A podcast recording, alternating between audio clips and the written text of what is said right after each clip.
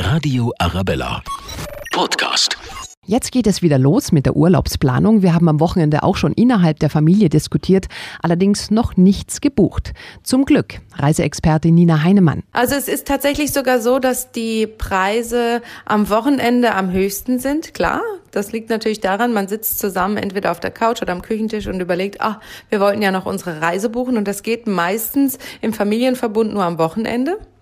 Ergo haben wir äh, einfach die höheren Preise am Wochenende, die ausgespielt werden, weil natürlich auch viel mehr Leute auf die Buchungsmaschinen zugreifen. Was raten Sie, wann kann ich am allermeisten sparen? An erster Stelle ist für mich immer noch das Dienstagsbuchen, weil am Dienstag statistisch gesehen die wenigsten Urlaubsreisen gebucht werden. Das heißt, die Nachfrage ist geringer und das heißt wiederum, dass durch die geringe Nachfrage auch die Preise niedriger sind. Warum ausgerechnet dienstags? Am Dienstag kommen zum Beispiel auch die stornierten Wochenendflüge wieder in den Umlauf der Databases, also dahinterliegenden Datenbanken. Und dann kann es durchaus sein, dass ich einen sonst teureren Flug auch mal günstiger kriege. Das ist natürlich keine Garantie, aber das sind auf jeden Fall die Tipps, die durchaus mal helfen können, ein paar Euro zu sparen. Mal angenommen, ich suche jetzt etwas für die Osterferien.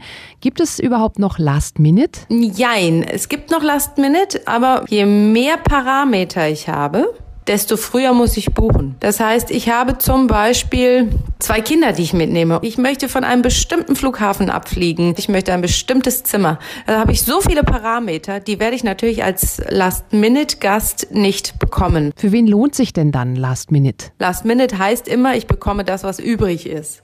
Wenn ich alleine oder zu zweit reise und völlig flexibel bin, dann lohnt sich auch Last Minute. Was sollte ich grundsätzlich beachten, wenn ich eine Reise am PC buchen will? Gucken, wie flexibel bin ich? Kann ich zum Beispiel außerhalb der Ferienzeiten reisen? Wenn ich das nicht kann, kann ich mir vielleicht einen Flughafen suchen, der eben in einem Nachbarbundesland liegt, die noch keine Ferien haben. Aber es gibt noch einen weiteren Tipp.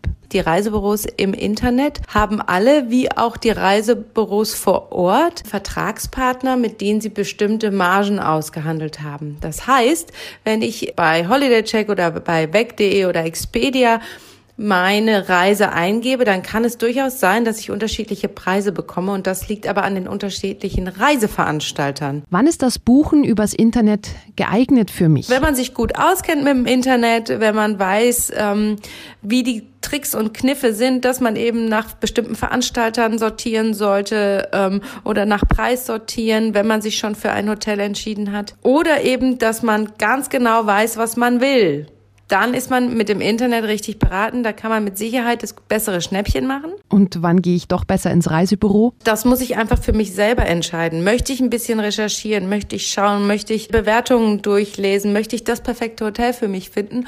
Oder vertraue ich einem Dritten, einem Reisebüro-Mitarbeiter, einem Expedienten, der sich vielleicht auch mit Bewertungen schlau macht, aber ähm, mir tendenziell eher das Hotel empfiehlt oder die Reise empfiehlt, die er selber auch schon gemacht hat. Also wenn ich im Internet fit bin, weiß, worauf ich achten muss, dann kann es eigentlich losgehen. Wichtig ist immer die Cache zu löschen, also nochmal den Verlauf und alles, was so ähm, sich angesammelt hat äh, im Browser, einmal zu löschen und dann tatsächlich am besten Dienstag so ab 16 Uhr mal zu schauen, was hat sich denn vielleicht bei meiner Reise am Preis getan.